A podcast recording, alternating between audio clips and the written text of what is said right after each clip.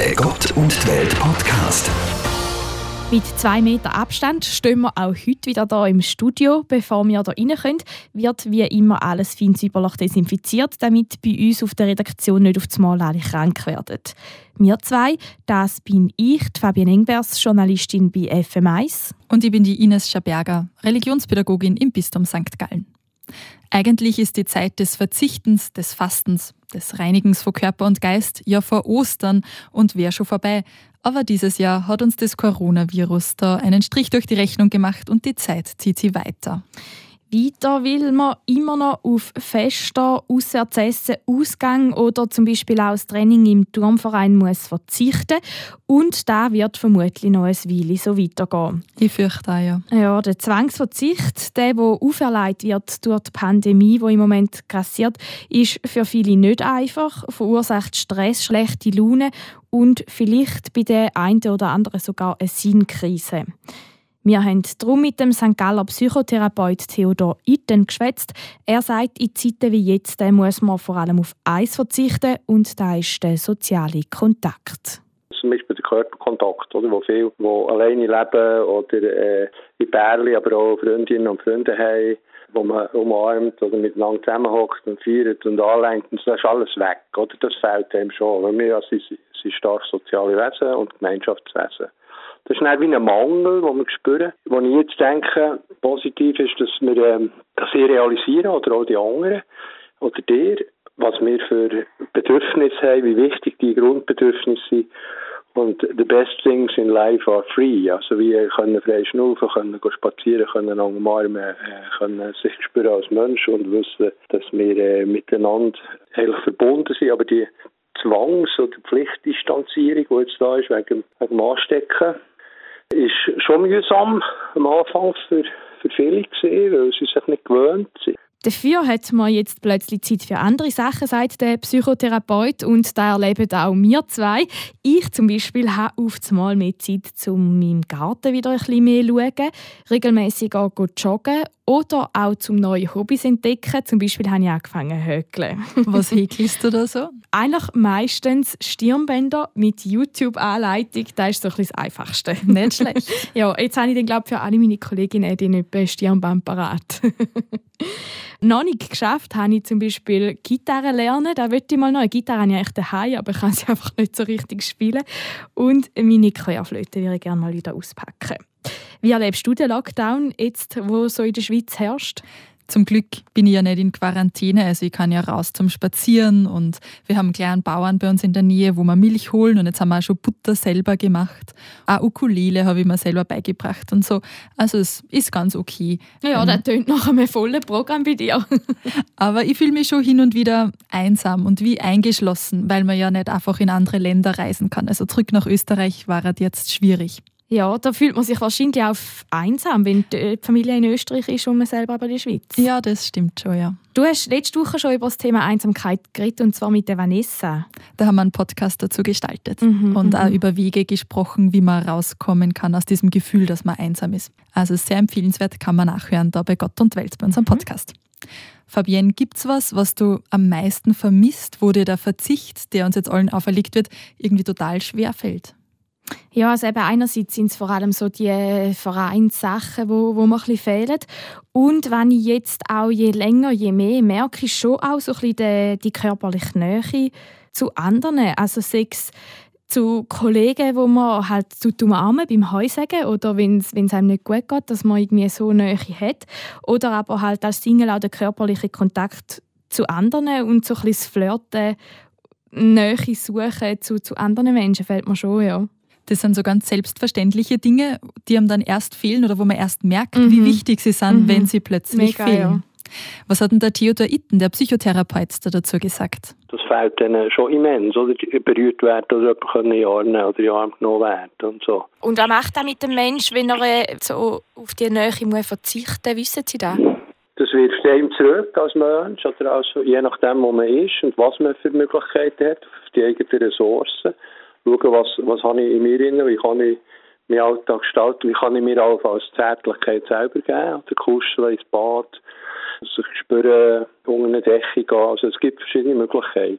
Ist wahrscheinlich aber, aber ist schwierig, zum, zum sich selber Zärtlichkeit geben. Das stelle ich mir jetzt nicht so ganz einfach vor. Ja, jetzt werde ich zum Beispiel die Arme überkreuzen, links, rechts, äh, ist ein anderes Gefühl im Gesicht, wenn, wenn die linke Hand auf die rechte Seite vom Gesicht geht wie die, äh, und umgekehrt übers Kreuz. Oder? Dann spürt ihr etwas Ähnliches, wie wenn eine fremde Person kommt. Das heißt, man gibt seine rechte Hand an die linke Wange. Mhm, und es fühlt sich dann so ein bisschen an. Das ist eigentlich noch krass, wie...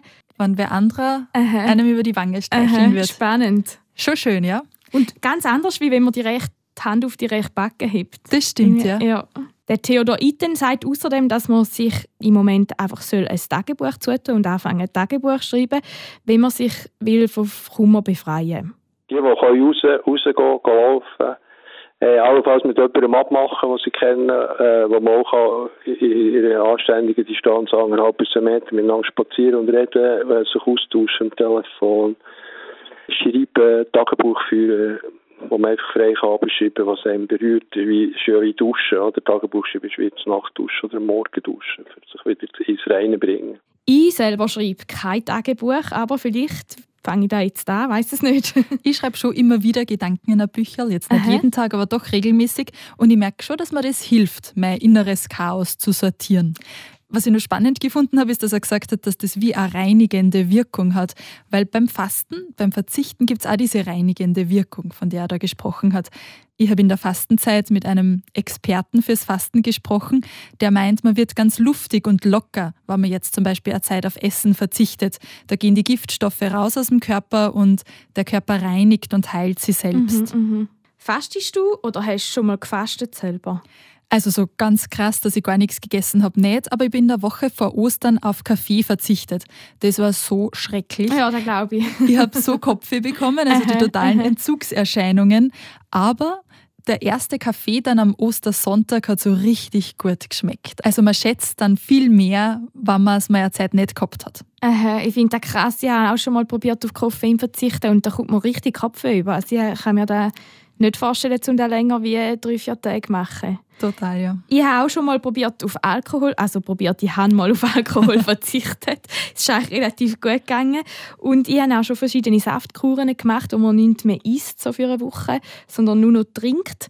Ja, ich finde, es tut einem schon gut. Es reinigt einen schon so ein bisschen. Und man lernt wirklich schätzen, wenn man hat, wenn man wieder darf, in etwas reinbeissen und kauen und, und schlucken.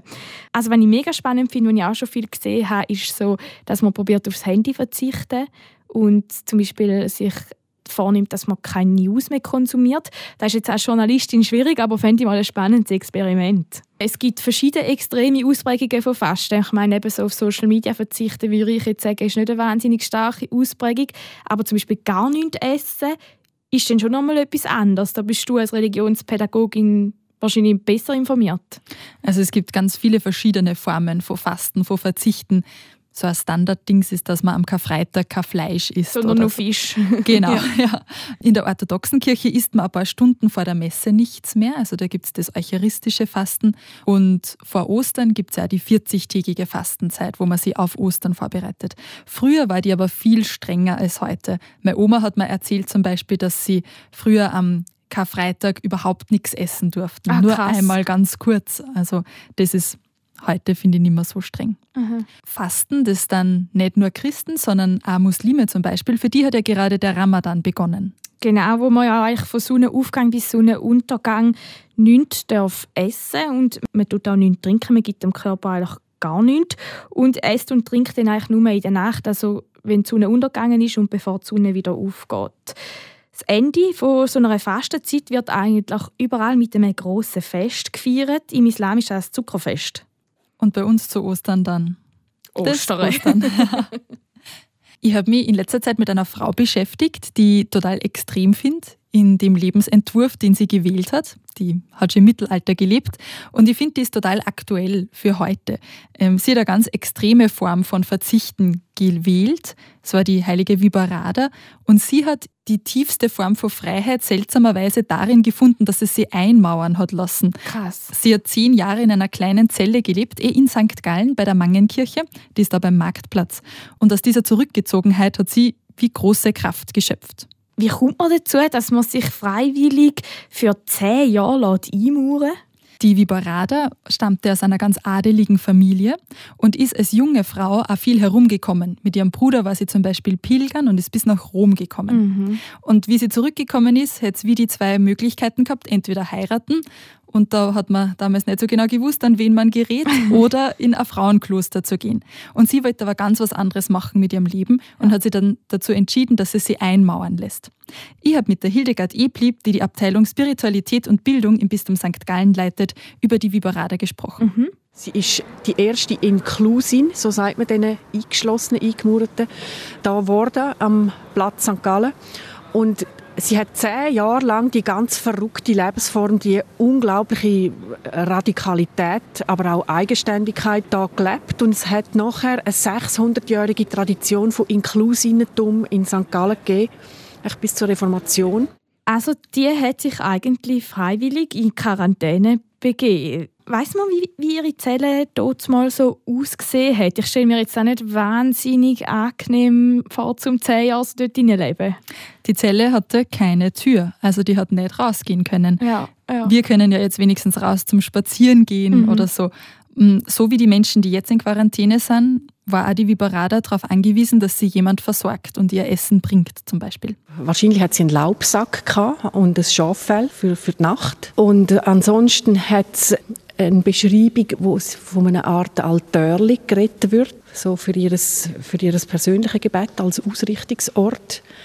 Dann äh, wissen wir einfach, dass sie von zwei Mägden versorgt worden ist über das Fenster von außen. Äh, es hat ja in dieser Zelle gar nichts gehabt, weder ein Klo noch fließend Wasser noch Licht jeden Tag quasi von morgen bis morgen, also ununterbrochen 24 Stunden, sieben Tage in der Woche in so einer kleinen Zelle. Was macht man da die ganze Zeit? Die Hildegard Epli hat gemeint, dass sie wohl in einer Art Dämmerzustand gelebt hat. Aber man weiß, dass sie die Psalmen gebetet hat, also Gebete. Sie hat 100 Psalmen auswendig gekonnt und die immer wieder gebetet. In der Kathedrale St. Gallen steht aktuell eine lebensgroße Vibarada-Statue, die erinnert an diese Inklusin. Mhm. Und ich war heute Morgen dort. Es war ziemlich eindrücklich. Die große Kathedrale war menschenleer. Normalerweise sind da ja total viele Touristen ja, ja. Und, und auch andere Menschen da. Ja. Da steht so eine große Skulptur aus ziemlich hartem Holz geschnitzt und, und so recht grob angemalt mit Blau- und Rottönen. Also nicht so wie der Rest der Kathedrale, wo mega geschmückt ist mit Gold und Verschnörkelt. Ganz und gar nicht. Äh, Nein, es ist total, total ein anderer Stil, den da der Künstler Det Blumberg gewählt hat. Die Vibarada hat eine Hand ausgestreckt und unter dem Arm hat sie eine Bibel eingeklemmt oder ein Buch, vielleicht eben die Psalmen. Und in der Kathedrale liegen auch Zettel auf mit einzelnen Psalmen, die man mitnehmen kann, sozusagen sie Inspiration von der Vibarada holen kann. Warum entscheidet man sich für, für so ein Leben, wie die Viborada gemacht hat? Was, was, was nützt einem da? Das habe ich die Hildegard Epli auch gefragt. Ich stelle mir vor, dass die Viborada in dieser Lebensform ihre Freiheit gefunden hat. An der Oberfläche sieht man ja, sie hat ja, sie hat ja überhaupt keine Freiheit mehr. Sie, sie ist existenziell von ihren Mägden angewiesen, sonst verhungert sie, sonst verdurstet sie, sonst ver, verfriert sie. Also die Angewiesenheit, wo sie einerseits lebt und die Freiwilligkeit, in das hineinzugehen, das ist für mich eine Form, ein Ausdruck von Freiheit. Zudem hat sie niemand gezwungen. Die Idee für die Lebensform hat niemand anders gehabt als sie selber. Sie hat also viel dafür bekommen. Ihre Zelle hat zwei Fenster gehabt. Ein Fenster in die Kirche hinein, da hat sie den Gottesdienst mitverfolgen können, und ein Fenster in die Welt hinaus, da kamen die Leute, die Rat gesucht haben. Viborada sagt das auch, heißt übersetzt Weiberrat. Sie ist da als Inklusin zu einer Instanz geworden, wo viele sich an sie gewendet haben, um Rat zu suchen, so zum Beispiel die Mönche aus dem Kloster St. Gallen. Den Abt von St. Gallen hat sie dann auch gewarnt, dass die Ungarn St. Gallen überfallen werden. Und der Abt konnte dann die kostbaren Bücher aus der Bibliothek, den Kirchenschatz und auch die anderen Mönche in Sicherheit bringen. Und Viborada ist da auch aus ihrer Zelle rausgelassen worden? Sie hat sich geweigert, ihr Gelübde zu brechen und mit den anderen zu fliehen. Also sie hat das bis zum Ende durchgezogen. Sie ist dann beim Ungarn-Einfall in ihrer Zelle erschlagen worden. Oh. Und der Ort ist dann bald zu einem Wallfahrtsort geworden, wo Leute hingepilgert sind. Sie selber ist als erste Frau überhaupt offiziell heilig gesprochen worden. Und ihren Gedenktag feiern wir bald am 2. Mai. Also eigentlich auch eine der ersten Feministinnen wahrscheinlich, was es gegeben hat. Die sie für ihr ganz eigenes Leben entschieden hat und das durchgezogen hat, ja. Ja. Und auch wenn das total viel Verzicht bedeutet hat, eben auf ein Leben mit einer Familie und auf Rausgehen und auf körperlichen Kontakt mit Mhm. Menschen und so, hat sie dadurch ur viel Freiheit gewonnen. Zeit für ihr Gebet, das ihr wichtig war und schon diese Weisheit, die sie dann bekommen hat, die sie anderen weitergeben hat können. Also eigentlich Freiheit durch ein Leben bewusst in Einsamkeit und in der Isolation. Und im Verzicht. Ja. Aha, aha. Und gestorben ist sie nachher für ihre Überzeugung. Spannend. Soweit müssen wir im Moment, zum Glück, muss man sagen, jetzt äh, mehrere hundert Jahre später in unserer Zwangsquarantäne, wie man dem so kann sagen, zum Glück nicht gehen. Da bin ich sehr froh. Aha, aha. Vor allem, dass man dann schon bald wieder mal kann posten kann und eben sich wieder mit, mit anderen Menschen treffen. Glaubst du, dass man jetzt in dieser Corona-Zeit oder wenn die jetzt vorbei ist, dass man dann plötzlich ein anderes Leben werden führen? Ich hoffe schon, dass die Erfahrung jetzt uns verändert. Dass wir jetzt alle Rücksicht genommen haben auf Personen in der Risikogruppe und wegen ihnen unser soziales Leben zurückgeschraubt haben, dass wir dazu fähig sind, zugunsten anderer auf was zu verzichten. Mhm. Ich hoffe, dass uns das verändert. Und ich glaube schon, dass wir die persönlichen Treffen mit Menschen dann viel mehr schätzen werden. Ja, das glaube ich auch. Und auch der Psychotherapeut Theodor Itten hat sich mit dieser Frage befasst oder befasst sich immer noch mit dieser Frage, wie das sich unsere Gesellschaft wird ändern. Und er ist auch überzeugt, dass wir schon auch viel Positives aus dieser Krise werden mitnehmen. Eine Krise heisst ja auch Krisis, das Griechisch, das ist, kann man immer wieder eine neue Entscheidung fällen, heisst das eigentlich, oder? Krisis. Also heißt es, dass wir nach der Pandemie quasi entscheiden, wie wir unser künftiges Leben gestalten wollen? Ja, also ich glaube schon irgendwie. Denkst du, würdest du jetzt dein Leben wollen ändern? Ich glaube, ich werde schon die kleinen Dinge im Alltag mehr schätzen. Was mir wahnsinnig schwer fällt aktuell ist der Verzicht auf Kaffeehausbesuche. Und das werde ich viel mehr schätzen, wann man dann wieder in Kaffeehäuser gehen kann und einen guten Kaffee genießen kann. Mhm, ich glaube, da wird auch vielen anderen Menschen dann so gehen, dass sie wahrscheinlich schon auch gewisse Sachen in ihrem Leben wieder mehr werden schätzen, wie, wie sie es vorher gemacht haben, wie es einfach selbstverständlich war. Und am Theodor Iten geht es auch darum, dass eben jetzt auch eine jüngere Generation, also unter anderem auch wir, sollen bestimmen, wie das Zusammenleben in Zukunft kann funktionieren kann und dass das Zusammenleben sich durch das Coronavirus in den letzten Wochen stark verändert hat. Durch das hat es schon auch viel Gutes gegeben, sagt er. Wir sind nicht nur in der Gesellschaft, sondern auch in der Gemeinschaft. Das Gemeinschaftsgefühl von Quartier oder von Hausgemeinschaften, das äh, ist wie ver vertieft und auch wieder schön zum sehen, dass man, wenn man Zeit hat und Ruhe hat für das, dass es angenehmer kann sein miteinander zusammenleben. Glauben Sie, dass das nachher wird bleiben, das Gemeinschaftsgefühl und da mehr Solidarität einander helfen? Wünscht ihr euch das? Ja, ich würde mir das schon wünschen, ja. Eben, mir auch. Ich will schon, es gibt eine neue Normalität. Es wird vorher und nachher. Also wir können eigentlich eine neue Zeitrechnung machen ab dieser Pandemie. Oder aber, wenn ich mir schon auch ein bisschen könnte vorstellen so wie, wie man die Menschheit so ein bisschen kennt oder, oder weiß, wie wir ticken, dass einfach früher oder später alles so wird wie früher und wir lernen eigentlich gar nichts aus dem Ganzen. Also, dass der Verzicht gar nichts gebracht hat, meinst du? Ja, es ist ein bisschen Schwarzmalerei, aber ich meine, früher oder später wird man einfach wieder für selbstverständlich wissen, dass man kann an Festivals gehen, in Baren, in Restaurants, joggen, in Sport und, und da wird man wahrscheinlich dann am Anfang schon wertschätzen, aber mit der Zeit auch wieder für selbstverständlich ansehen. Kann schon sein. Ich habe schon ein bisschen Angst, dass sie die Welt auch rasch wieder beschleunigt, weil wir ganz vergessen haben, dass es auch gut ist, wenn nicht ständig Flugzeuge fliegen oder so. Mhm, oder wie es war, mit ein bisschen weniger auszukommen und auf andere Rücksicht zu nehmen. Ich bin aber trotzdem optimistisch, dass unsere Gesellschaft aus der Zeit was gelernt hat. Die Hoffnung stirbt zuletzt. Genau. Der Theodor Iten freut sich auf alle Fälle darauf, dass er jetzt dann wieder mehr Zeit kann mit seiner Familie verbringen kann. Und er freut sich vor allem auf sein Großkind. Ja, ich habe am Donnerstag im Enkelkind geschaut. Der ist zweijährig jetzt, der Salvador. Habe ich auch müssen verzichten, seit fünf Wochen. Ja. Das ist schon auch ein Verzicht, oder? Der Kontakt zwischen dem Grosskind und dem Grossvater. Also das ist schon etwas, was ich merke, ja. Und das ist wahrscheinlich auch etwas, wo man, wo man nachher dann wieder mehr schätzt, wenn man wieder da darf. Genau, es ist wie eine Übung, oder? Zum sagen, aha, es ist nicht selbstverständlich, dass das gang, gang so weiterläuft.